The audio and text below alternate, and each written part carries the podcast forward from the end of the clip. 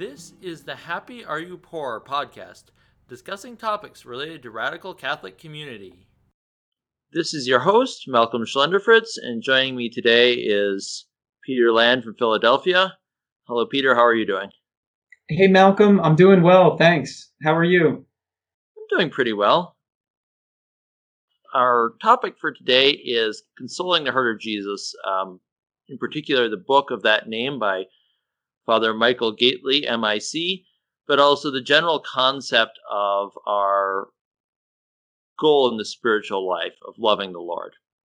And I thought I'd talk start by talking a little bit about my personal experience with this book.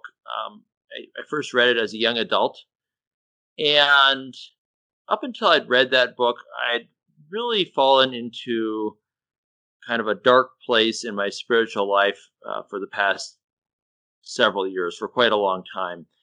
I had fallen into a lot of scrupulosity, and it had really derived from the fact that I saw the spiritual life as sort of a self improvement project. You know, that I was working really hard at um, improving myself and perfecting myself in a virtuous manner so that I would merit God's love, so that eventually I would deserve God's love if I could just behave perfectly. And of course, the problem is is that it's impossible to behave perfectly for fallen human beings, especially starting out with that mindset. And so, um, eventually, I just didn't want to think about God at all because all I could think about when I thought of God was, you know, all my failure. I saw Him in a very um, judgmental, negative way, and so I pretty much gave up. I, you know, I kept going through all the motions. I was even going to daily mass, uh, confession every month, and saying the rosary daily with my family, all the outward motions. But I was kind of figuring, well, you know, like this just isn't getting anywhere. I'm never going to be a saint. Um, it, it's just it's just too much. And and really, of course, scrupulosity is is sort of a mental affliction, and it's really hard for those who are afflicted with it. But can help them to realize that it's actually a subtle kind of pride. It's a focus on oneself instead of on the Lord, um, a, a focus inwards instead of outwards. So I had a very inward looking spirituality. Everything in the spiritual life was in reference to me. I was worried about my personal salvation, the state of my soul. And then my uh, mother found this book and recommended that I read it, and I had a certain amount of internal resistance because I didn't want to uh, think about trying to be a saint, which I'd already decided I couldn't do, and uh, you know, I just didn't want to do it. And initially, I was actually sort of repelled by the book. It seemed too simple, too happy, but I, you know, tried to make a go of it. Read it's really a guided meditation, so over the course of a couple of weeks, I went through the, the guided meditations and considerations in the book. And what I found was a spirituality that's focused outwards on the Lord, on His great love and how much He desires us to come to Him, even if we're sinful and weak, and how much we sadden Him by not trusting Him enough to come to Him as we are. And I was really moved. I was finally able to set aside all of those worries, all those scruples, and realize that even though I'm far from perfect, that doesn't stop me from having a relationship with God. That if only the perfect could have a relationship with Christ, that would mean that only uh, our Blessed Lady could have a relationship with Him and no one else, because we're all terribly imperfect, and that is no hindrance. He came for the sinners, He came to call the weak. And, and that was such a very consoling, very inspiring, and very outward focused uh, spirituality, and then also the, the, dimension of really focusing also on a love of other people instead of uh, an inward focus on oneself. A quote that comes to mind, Malcolm, is from St. John the Baptist in the Gospel, where he says, He must increase and I must decrease. I think a lot of people in the Catholic world, especially young adults, suffer from that scrupulosity that you mentioned that you had in your own life. This idea or need that we need to be a certain way before we can um, experience God's love or um, before we can come and, and be in his presence, like as if we need to make ourselves pure in order to be worthy of his love and earn any place in heaven. And I think it's um it's quite tragic because the gospel is almost the the opposite of that. Um, I know I, I've struggled a little bit with that, and but at the same time, as I grew in my faith, I came from a place of brokenness and desire for affection and affirmation, and finding that human beings couldn't offer me that. Um, that human beings' love was often fickle and constantly changing, and that I was I, I was left empty and in need of something greater than what other people could give me. And so, like out of that place of emptiness, I began to seek from from the depths of my heart um, what is true and what is good, um, and the love of God. I mean, ultimately, that was a, a long journey and a long discovery, but I would say um, one of one of the major obstacles for me was learning to, or or breakthroughs was learning to accept myself as I am, as I was, in all my in all my brokenness, in all my um, faults and and failures and defects. You know, just coming coming to accept that God loves me, that I'm okay as I am. Those that was quite um, incredible to experience because I think in America we're we're constantly being measured by others and by social expectations. And so I think we often feel like we don't measure up or that we're not good enough. Um, people may abandon us for another person who seems better. Um, so I, I think this is a, a beautiful topic for today is to talk about you know this this close union that Jesus desires with us in the midst of our sinfulness and neediness and how in that union he's the one who makes us um, pure and holy and um, cleanses us but also rejoices in our fellowship.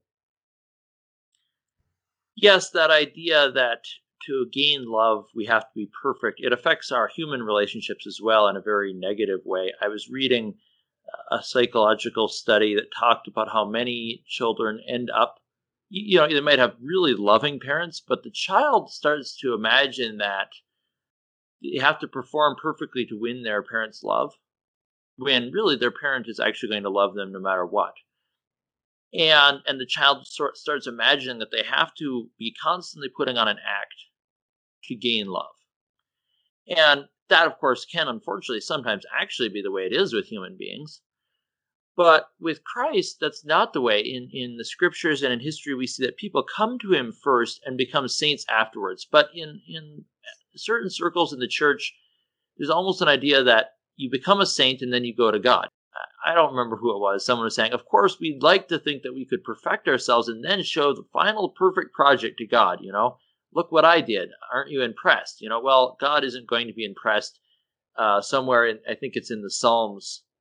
Is in the Psalms? Anyway, it's, it's an Old Testament quote where he says that all of our righteousness, even all of our goodness, is as filthy rags before God. That God isn't going to be impressed by how together we are. And it, that, that's just before um, the coronavirus pandemic shut everything down, I was lucky to be able to go to a live retreat hosted by Father Michael Gaitley. And he was talking largely about the themes in the book.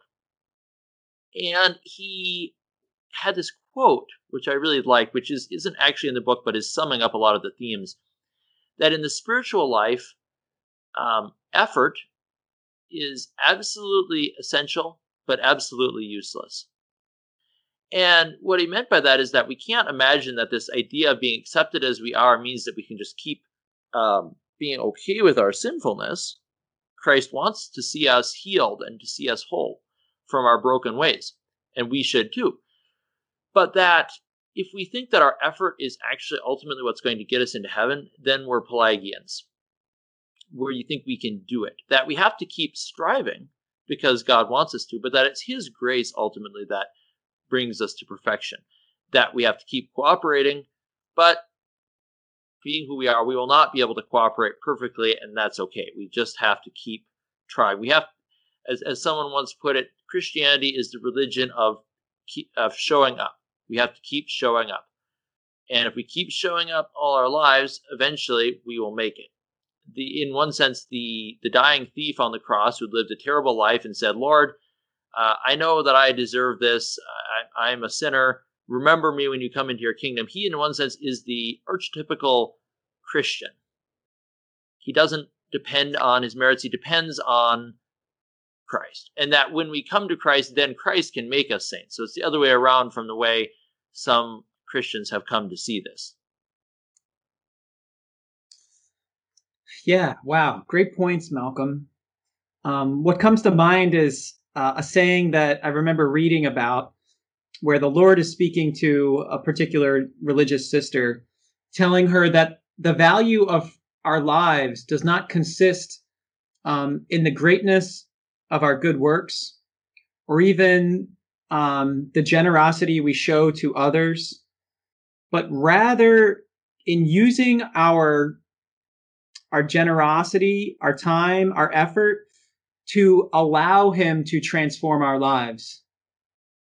So the idea was um, there's an important role for our our will to play and our efforts to play in letting Christ into our our hearts and our souls.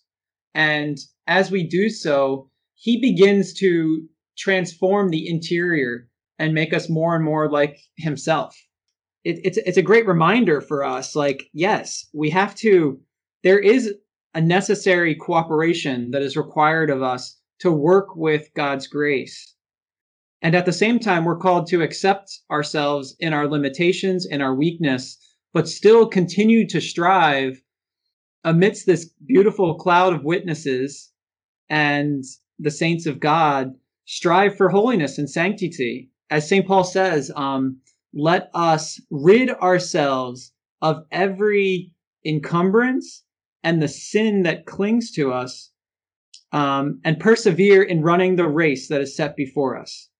That to me, it's such a beautiful statement because it does, it shows that, you know, God almost, yeah, he invites our cooperation. He, it's almost like he needs our cooperation to sanctify us. He, he saves us without our effort, but he does not sanctify us without our cooperation. So I, I, um, I think that it's a it's a beautiful dynamic seeing how how much we're involved in crafting the destiny of our own lives, even though it's God who inspires that and brings it to fulfillment. It, who is the source and um, end of of the whole process? It shows you. I mean, it's really beautiful to think about this close union that we really share with God in this process. That we can be cooperators that that God elevated our dignity so much that he wasn't just going to do everything for us that we're we're allowed the privilege of participating in this project. I mean, he doesn't need us. I think I think that's where people get hung up. They think like, what is going to happen? You know, if if uh, if I don't get this right, what happens if I make a mistake? What happens if I say the wrong thing to someone or do? It's like God doesn't need us, and God can bring. God will only allow what He can bring good out of. So when uh, it was some it was some private revelation where Christ told the mystic to bring her sins to him. And she said, Why my sins? And he said, That's the only thing that's really yours. You know, like uh, we you know, we aren't going to be able to contribute like in, in and of ourselves, we aren't going to be able to contribute anything to God's almighty power. And yet he allows us to work with him, even in our weakness. Uh, it's the feast of St. Paul, and St. Paul's famous line that my power is made perfect in weakness. That St. Paul had some kind of struggle, some kind of problem. We don't know exactly what it was, but he asked God to take it away. He'd be so much more effective at working for God if he didn't have this problem, whatever it was. And Christ said, No, my power is made perfect in your weakness. And Father Gaitley is drawing a lot on Therese of Lisieux, her little way. And that's the little way is a really important thing because we can often look at the saints and they seem so far above us. I mean, you know, they're they're fasting for 40 days or uh, living on bread and water, working miracles, flying through the air, whatever. And and we look at these kind of superhero figures and think, "Oh, you know, like there's not a chance for me. I guess I'm destined to be a mediocre Christian. Maybe I can scrape through purgatory if I'm lucky, you know." And the little way is the opposite. The little way says we realize that we're small and we realize that it's in our smallness and weakness that God loves us. Uh, God loves the fact that we can trust ourselves as little children to His care and realize that we can't do it for ourselves. I mean, think of how a parent would be hurt if some child said, um, Mom and Dad, I'm sufficient. I don't want anything from you. I'm going to go and do it my own. I'm going to do it my way. I'm going to I'm going to leave the home and go and forge my own path in the world. And for one thing, the parents would realize that the child is going to get into a world of trouble by himself. But even let's say he wasn't. Let's say he really was that self sufficient character.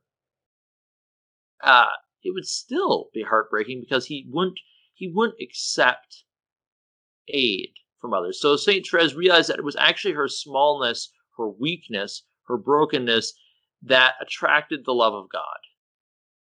Whereas if one has a prideful, I'll do it my own way attitude, it would actually wall off the grace of God from being able to work. I think it's quite fitting. We're speaking on the feast day of the conversion of St. Paul. And one of the thoughts that I, I had as you were speaking was how St. Paul had this encounter with with God, with with Jesus. And this encounter led him to experience the mercy of Jesus on him. And he says somewhere in one of his letters like don't you know that the mercy and the and the loving kindness of our God is meant to lead us to repentance.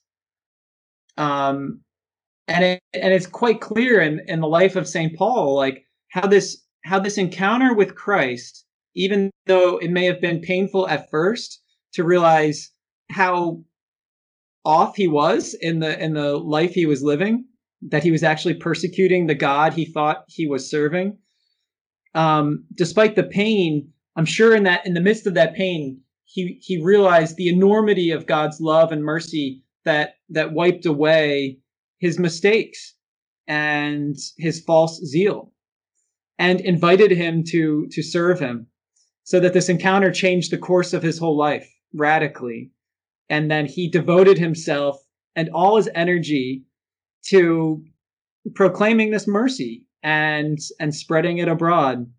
So I think he's such a great example of what what we're speaking of in um in coming to accept ourselves, but also at the same time accept ourselves in light of God's mercy, our our, our past failings and faults, but in light of that mercy, to not be afraid to to go forward and to serve our God and, and get rid of everything that may may come in the way of that. And then to to move on, like to touch on Saint Therese, so beautiful. Um, I'm just I, I just think of humility, you know, versus self sufficiency. Um, we've talked about this before, I think, Malcolm. But no man is an island. God did not create us to be self sufficient, and we can. I think we can continue to operate under that illusion at times especially in modern 21st century America where we have all these gadgets that allow us to to um, operate under that illusion. You know, we like we don't re- often need a lot of other people when we have everything that we need for our daily life. But with Saint Therese, um, seeing her littleness humbled herself enough um, so that she wasn't she she acknowledged the truth of her being that she was not this um, great, mighty soul that was able to climb mountains, like sometimes how the saints are presented to us, how they appear. But I guess in that littleness, she um, she was not afraid. I, I think that's a, a word that comes to me. She was not afraid to lean on the heart of her Savior like St. John the Apostle at the Last Supper and and to trust in him to do to trust that he would enable her to do what she needed to do but that of her own efforts that she she would fail. So i think it's yeah it's quite fitting to to look at saint therese in light of saint paul and to continue um yeah i don't know to to move more deeply into this this kind of relational dependence that is that is ultimately positive that enables us to become who we are. Uh, uh, one of the things that comes to me is how when we develop a relationship with somebody we really love and somebody we really admire that person's um, example and their heart really rub off on us in in so many good ways. Like there's so many positive effects to being in the company of a great person, of somebody we really respect and admire, like their how they conduct themselves, how they treat us. It's like all of a sudden their example begins to not only rub off on us, but become a part of us. And it when we allow it to and and inform how we are, how we conduct ourselves with others. And I think, you know, as much as that happens on that human to human level, um, how much more does that happen with Christ? You know, when we experience his love, his mercy, his friendship, how much he rejoices in our company, it encourages us to do the same to others. And that's been my experience is um, if Christ rejoices in being with me and, and that there's no agenda often attached to that, I'm encouraged to, to do that with others, you know, like just to rejoice, to be in somebody's presence to let them be heard, to let them be known, which is, I think, so often what's lacking in the world and what we do not have in our human relationships. Peter, that's a really wonderful thing because I know I often struggle with that about doing things that don't have um, an agenda. Uh, I remember a spiritual writer said that we're we're a funny we're funny beings. We we might want to take a walk just because it's it's a good thing to take a walk but we have to we have to say it for some reason we have to say well i'm taking a walk because i need exercise. Like we, everything we do has kind of like a uh, a for what attached. Mm. and the ultimate things are for themselves that the the ultimate good some things are desired as means to others and some things are desired for themselves. The things that are desired as means are to get us to those ultimate things. And the love of God is a thing that's desired for itself happiness. Aristotle even talked about this that the, the ultimate things are wanted for themselves. But we tend to be, I think, especially Americans with our ideas of efficiency, we tend to be suspicious of things that are just for themselves. You know, we're talking to somebody, uh, I don't know, to save their souls. We're taking a walk because we need exercise. We're listening to uh, music to cultivate our minds. We're we're always doing something for something else, and of course, there are many things that we have to do for uh, for something else. But if everything becomes that way, then what is anything for? If everything is for something else, then we're in this endless cycle that we can't break out of. And the love of God is for nothing, and His love to us is given for nothing. There's no reason, like there's nothing actually that would make uh, Him love us. And then um, you brought up the past, and that's that's also really key because I know I've struggled terribly with the idea that I've made mistakes in the past. There are all these things like how could I ever? You can never set them right. The past is gone. And I think this is then going to draw into the heart of Father Gaitley's message, where he says, So our spirituality should be about consoling the heart of Jesus. The heart of Jesus is sorrowful because he is not loved. He desires our love with it, with an intense desire that we couldn't even imagine. And what he especially desires is our trust and our thanks. Because he know he wants the good for us, and we're always suspicious. We always sort of feel that he probably doesn't, that you know, we better do it for ourselves because he doesn't really have our best interest in mind, and that really hurts him just like that those parents with that child who won't trust, won't accept. And and part of trust is being thankful. Thankful for everything because to to trust that he will only allow the good to happen to us, hard as it may be to see that sometimes. And that even includes the past. To thank him for exactly where we are right now and all the steps, all the, the terrible things that may have led us up to this present moment, because we don't know the end of the story yet. But we can see in the scriptures that Christ came and died on the cross. And he died because human beings rejected him and killed him, uh, the greatest sin that ever was. And out of that sin, Christ brought the salvation of the world.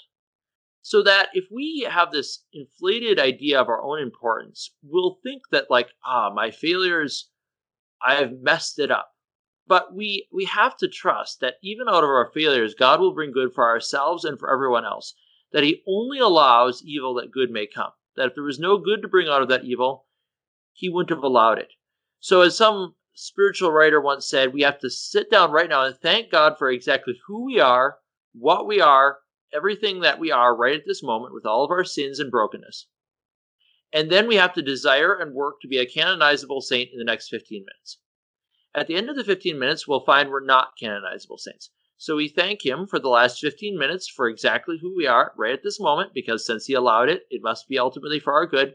And then we set out to try to become a canonizable saint by the end of the next 15 minutes. And so this this trust that we have to give is the way to console his heart. That and then extending because he's extended such mercy to us, extending mercy and love to all those around us. Giving back what we have received because if we just accepted his mercy for ourselves, we wouldn't have fully accepted it. He gives so much that it has to overflow. We have to be able to allow ourselves to look out on those others in all their sinfulness and weakness and failures with that same mercy, that same love and acceptance that we've been given. Yeah, beautiful, Malcolm. To go back just a just for a moment to something we were touching on, um, the beauty of being in love, and how love makes all things beautiful. I was thinking of how in love, everything tends to become an end in and of itself. We can use the analogy of, of two human lovers, you know, people who have fallen in love with them, with each other and simply rejoice to do things just because they're in, they're in each other's company. You know, it doesn't matter so much about what they're actually doing, going for a walk, um, traveling, having a meal, doing really nothing, maybe just sitting each other's company and not even having to speak, but simply rejoicing to be in the other's company and feeling loved in the in the presence of that person, feeling loved, affirmed, whole, something that love allows us to experience, even on that human scale. And I, I, you know, it makes me think of obviously our relationship with our Savior and how in the presence of his love, what maybe used to be a means all of a sudden becomes an end. You know, you were talking uh, beautifully about that kind of dynamic of means, how often we do things as means. But I think what the saints who are so much in love with Jesus reveal to us that a, he's always in our presence. And so is his love. And so that we can walk continually, no matter what we're doing and what's being asked of us, we can walk continually in his loving presence and do things with love. As uh, I think it might have been St. Teresa said, it's not so much the greatness of our actions that matters before God, it is the greatness of our love the greatness of the love with which we carry out every little thing that we do in our lives. And to me, that's so inspiring, you know, whether it's cleaning a toilet, it, it like, it glorifies like every aspect of human life. I mean, it just, it, it brings an added component that nothing is, nothing is wasted in God's presence and in God's sight. And everything ha, ha becomes a means to um, experiencing his love and sharing sharing the graces of his mercy on us with others and with the world whether we're in their company or not, because of the mystical body of Christ.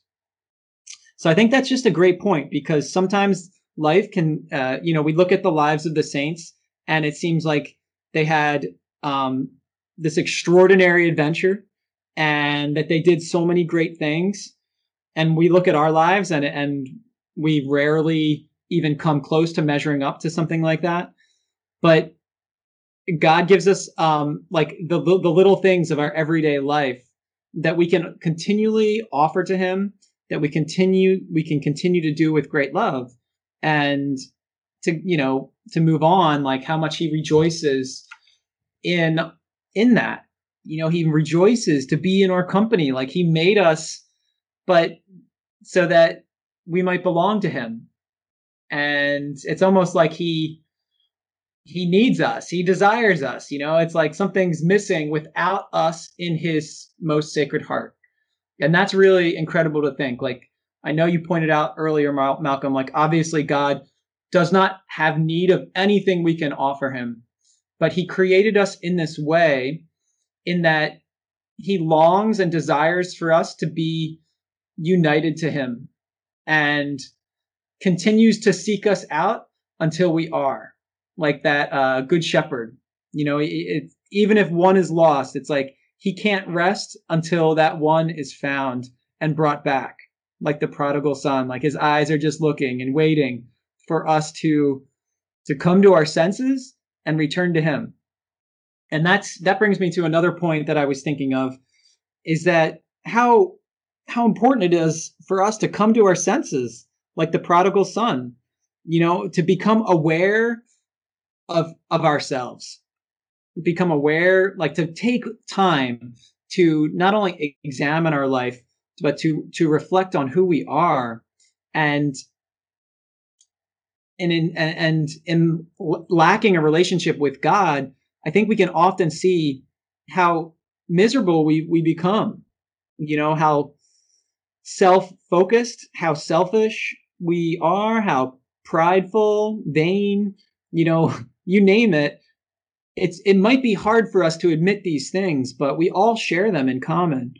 And i think one of the keys is like wow we need to become aware of our need for god and our need for mercy and i think part of our culture continually distracts us from those from that self-awareness that we're called into even you mentioned aristotle socrates how he says the unexamined life is not worth living. And in so many ways, I guess that's the danger of our time is that we can live an unexamined life. We can continue to distract ourselves, entertain ourselves.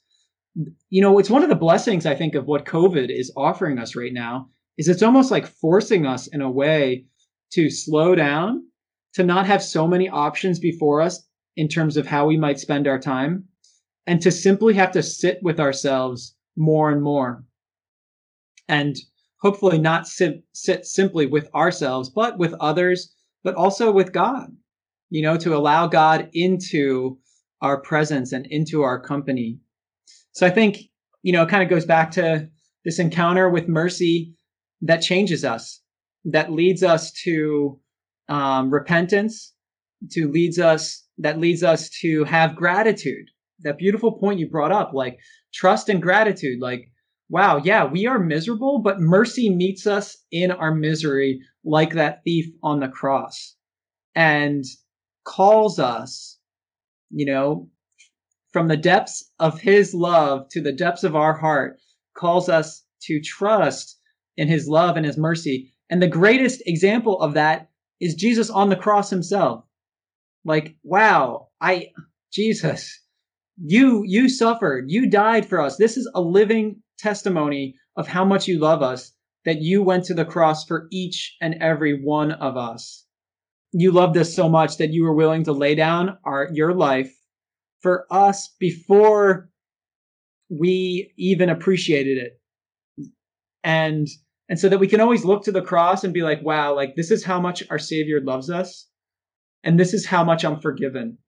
You know that this precious divine blood um, washes away anything that could separate me from him as St. Paul said, uh, while we were yet unrighteous, Christ died for us. That, uh, you know, um, maybe for a good man, someone might be found to die, but that Christ died for us while we were still his enemies, that he didn't wait for us to move. He came. I remember Father, Father Goronsky wrote a book about the spiritual life in which he said that all other religions are where man seeks for God. Christianity is where God seeks for man. You brought up that point about although even though he doesn't need us, he made himself need us. You know, Aristotle thought that man and God couldn't be friends because man needed God, but God didn't need anything in return. There, we couldn't exchange gifts. That friendship of any sort is an exchange of gifts. And God didn't need us. And that's true before the incarnation. But Christ came so that he would need us.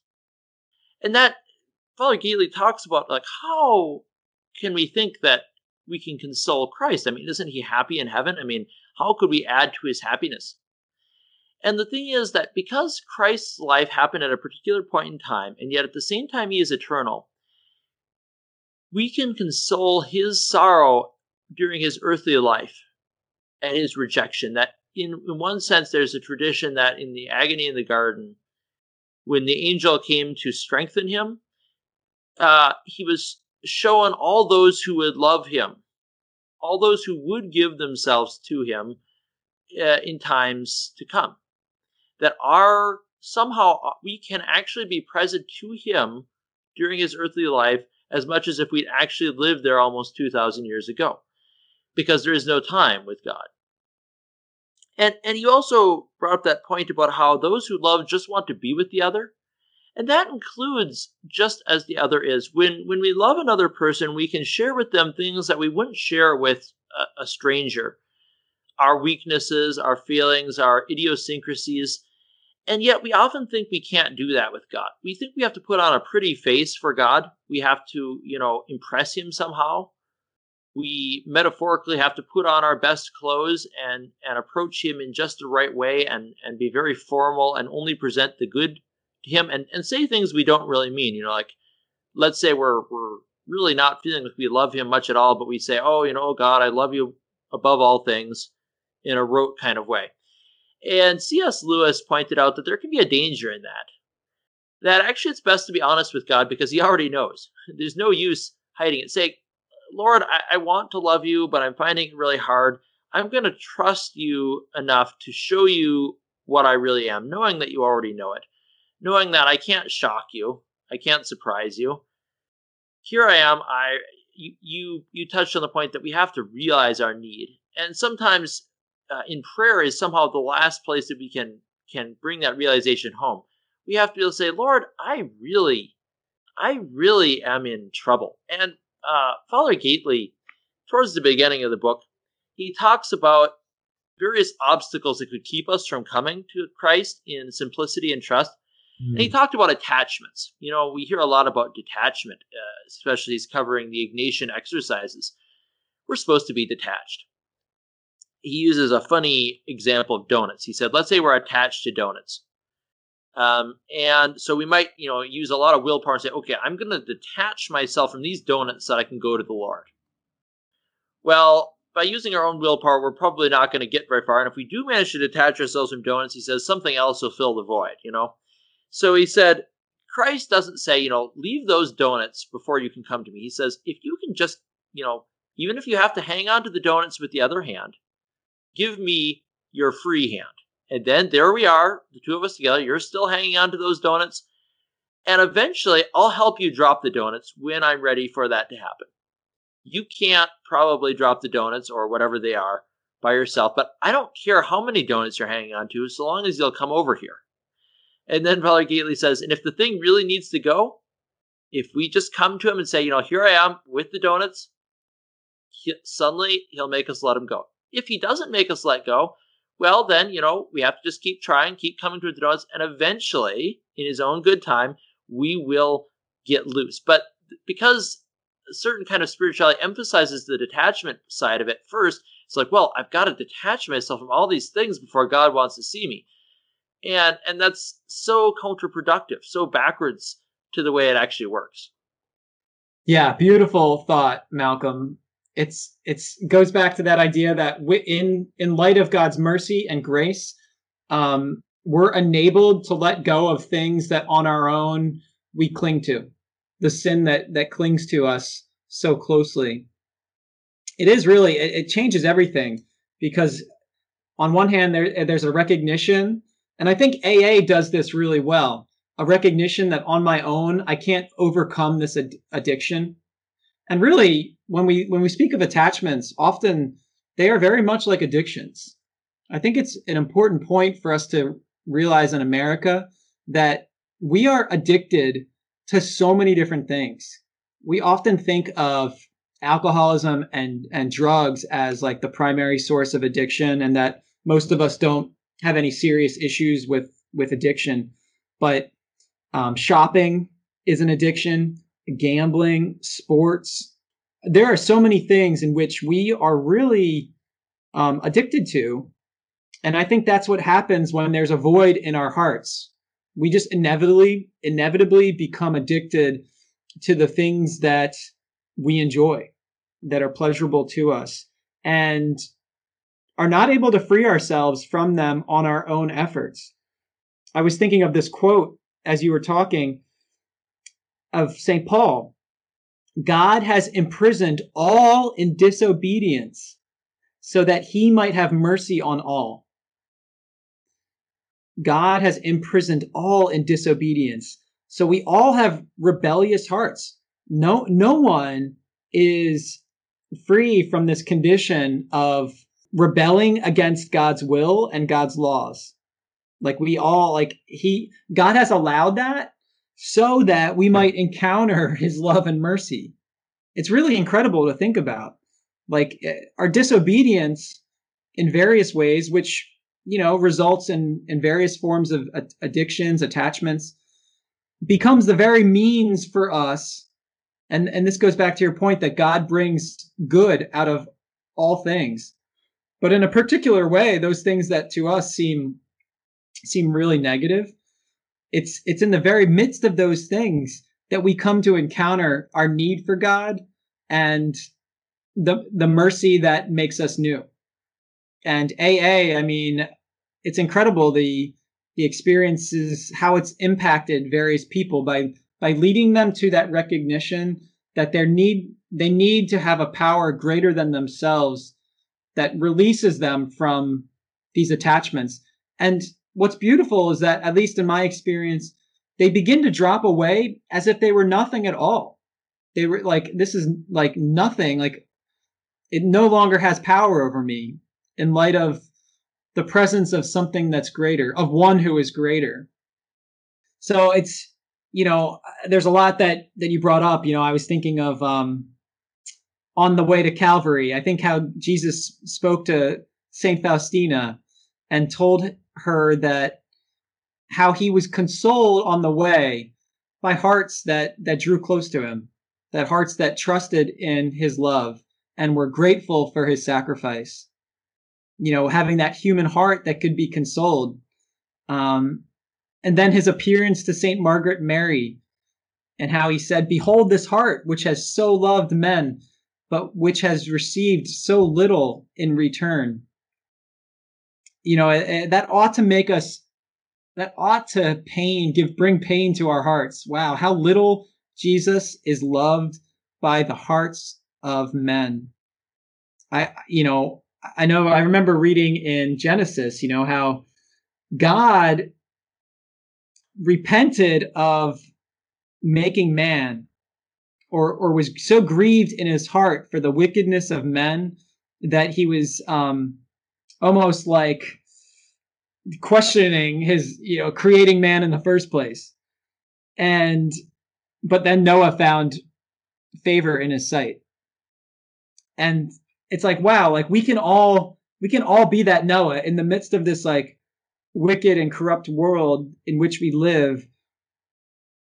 You know, through our trust, through our love, we can find favor and, and, and bring consolation to this God who, in the incarnation, makes himself needy for our love and dependent dependent on us in a certain way, you know, as a child that grows and participates in all aspects of human um, life. I mean, even just think of the Jesus in the tabernacle and how lonely at times he must be, you know, with so few visitors. But I, I also see that as a as an analogy and a symbol of Christ dwelling in our hearts, in the tabernacle of our hearts, and who among us is is making frequent visits to his presence within us. You know, it's kind of like our visits to him in the Blessed Sacrament um, become an analogy for our, our, our recognition of his presence within us um, and to us. So I think um, even though we, we may not always be able to go to the to the Blessed Sacrament, we he he dwells in the tabernacle of our hearts and is waiting there like he is in the tabernacle of churches to for us to come to him and to just lay out our lives and to lay out um, our struggles to to speak to him as a friend as one who rejoices to hear from us everything that that we wish to share. You know i i i know i find that with my friends. Like i'm humbled when they just open up to me and when they just share with me what they what's on their heart. When when it goes beyond the superficial and gets into the depth of life that to me is um it makes me honor and value their friendship all the more when it's like when when there's not a lot of pretense and when there's not a lot of um covering up but when there's when there's vulnerability and transparency with with each other it like it just it kind of almost unites our hearts.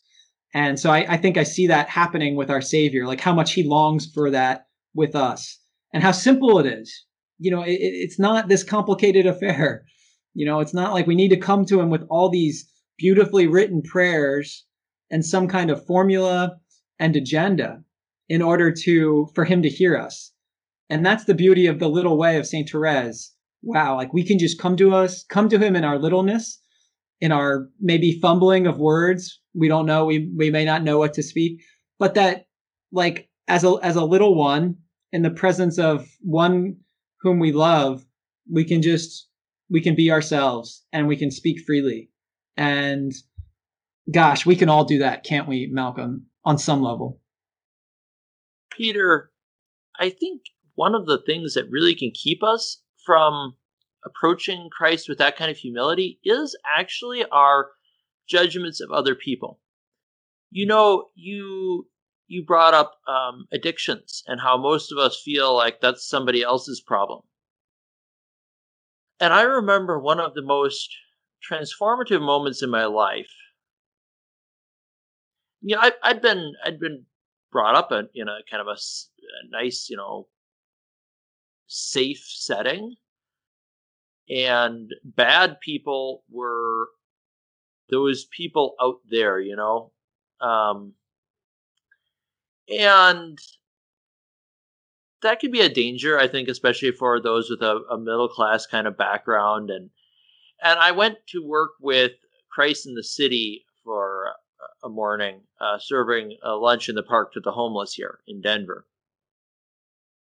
And so here, you know, like there were several hundred people that we were handing out, and it, it was really weighing on me, kind of all the, the brokenness, the the despair, the the problems of all these people. And on my bus ride home,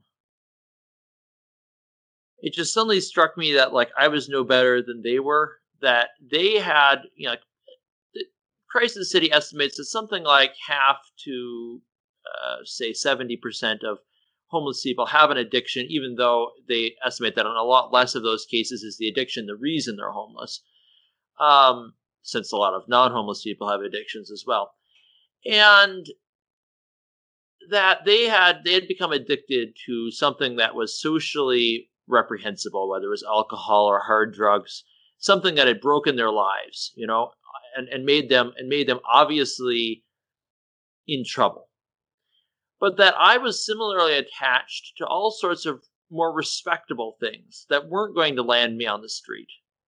But that just like them, I like the the bad choices I'd made were in the same way bad choices, and only by the grace of God and because of my better social um, setting did my bad choices not lead me to make an obvious wreck of my life. That, in other words, to God, whether one actually makes a, a, a wreck of one's material life doesn't matter as much. What matters is the inward sin, the turning away, the attachment to something else. And just the, kind of the, the staggeringness of this sun realization. And yet it can also be freeing because if one is seeing oneself as, you know, like the good, upstanding, respectable person, one will have to keep that act on even when one's in front of God. When one realizes, wow, you know, I'm I'm really in trouble. Which like that's that's the one redeeming aspect of these really broken down out people is that they often do realize that. They often do realize that wow, I'm in trouble. I need help. I need help from other people. I need help from God.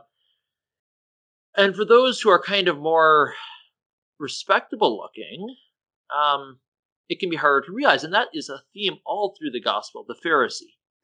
The Pharisee was respectable and upright and followed the law and looked down on all those you know dismal people who didn't follow the law. And then they were really shocked when Christ came and seemed to favor those people who are obvious failures. Simply because the Pharisee couldn't accept mercy because the Pharisee wouldn't admit that there was anything wrong with him. And the danger of the Pharisee is always the danger of the Christian. I mean, obviously, you know, like there's there's many evils out in the world. You can go and be a terrible hedonist. But there's an even more subtle trap for the, the upright Christian who is not a hedonist, because he can become the Pharisee. And if we're going to take the gospel seriously, the hedonists will go into the kingdom of God before the self righteous Christian. We can replicate that Pharisaical mentality that I am good or my group is good, and that those guys are bad. When the, the truth of the matter is that we're all bad, just in different ways. And Father Gaitley in, in his book brings up the Jansenists and Jansenism still affects the church in, in certain aspects. Jansenism was the idea that God is is hard and unloving, that we have to do really well, and usually the Jansenist ends up hanging around with other Jansenists, um, you know, thinking of themselves as better because they keep a lot of complicated rules. Um, when really the rules won't save you, as Saint Paul again said, the law won't save you only the mercy of God will save anyone. And that doesn't mean we can break all the rules. You know, thanks be to God if we're able to keep the rules. We should we should always strive to keep God's rules. But once we depend on our rule keeping as if it's going to save us, then we've just replicated the Pharisee or or we're replicating the Jansenism that had affected the church 300 years ago. And we will not be able to come to Christ in that humility. We'll be like that that Pharisee who went to the, the synagogue and was praying, uh, Lord, I thank you that I'm not like other men. And even if we don't say it outright, we'll feel it. We'll feel like, ah, you know, thanks that I'm not like, uh, you know, this bum on the street. And, and one, if we have a, even a touch of that, I don't think we'll be able to to come to Christ in the way we must. Thank you for sharing, Malcolm. Um, great, great points. I I was thinking of or reminded of the parable of the prodigal son in relationship to what you were saying and to the Pharisee versus the tax collector. Uh, why? Because I think often um, we want to associate with the prodigal son, but many of us actually tend to be more like the elder brother in the story who finds himself complaining, resentful, um, you know, outside of the father's house when the feast was going on in the house for the return of his younger brother. And it's like the older brother perhaps um, went through the motions and did things right, maybe followed the rules to some degree, but something was obviously lacking in his heart and that he did not share the heart of his father for the love of his brother. And I think, you know, even to, to make this more concrete, like you were bringing up the many homeless people in our society who struggle with addiction um, and various issues. Um, they in in the midst of their misery often many of them have a deep faith and a relationship with god and know that he's he's with them and trust in that and and trust in his love. Whereas so many of us we have this outer covering. We look really good. We're wearing our um, nice clothes and very rarely take the time to actually sit down with somebody on the street who is looking for some consolation. I, I was reading about Pope Francis, and he was sharing of this photograph that went viral in Italy that featured the word indifference. And in the photograph, it um, was showing a woman in her fur coat, very nicely dressed, had a, um, a nice appearance according to our standards. And she was coming out of a restaurant and right at the door of the restaurant was a homeless person, uh, a woman who was holding out her hands to receive something from this woman, but that woman was looking away and walking away. And it's something that Pope Francis has been repeating throughout his papacy is a cult, a culture that we live in of indifference. And it's almost like a, a Pharisaical culture in which we don't want anything to do with those sinners who are obviously um, wretched and uh, anyhow, you know, probably not saved. And we um, we focus on ourselves. You know, we focus on our own self righteousness, but of which we we definitely fall short. For me, a lot of this is leading to this need for us to encounter you know, as as Pope Francis says, the misery on the peripheries, you know, life on the existential peripheries, because I think that life can awaken in us um, a solidarity with those other people and a recognition, like you mentioned, Malcolm, that I am no greater than this person, but that certain circumstances led him to where he is now. And if I were in those, in his shoes at that time, perhaps I would have fared worse. None of us can judge. We really are not in a position to judge um, where people are at and where they came from and how they ended up where they are now. And also that this person may not become a greater saint than any of us.